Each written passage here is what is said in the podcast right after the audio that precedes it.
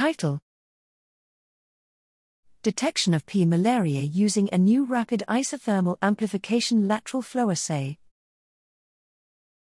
Abstract P. malariae is found worldwide and causes chronic parasitism in its human hosts. We developed a P. malariae PM, diagnostic assay that uses rapid, isothermal recombinase polymerase amplification, RPA, and lateral flow strip detection.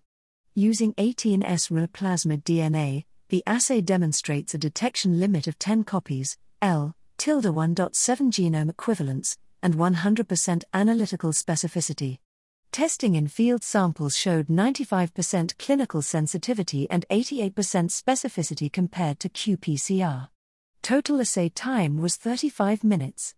Combined with simplified DNA extraction methods, the assay has potential for future field deployable point of care use to detect a parasite species that remains largely undiagnosed.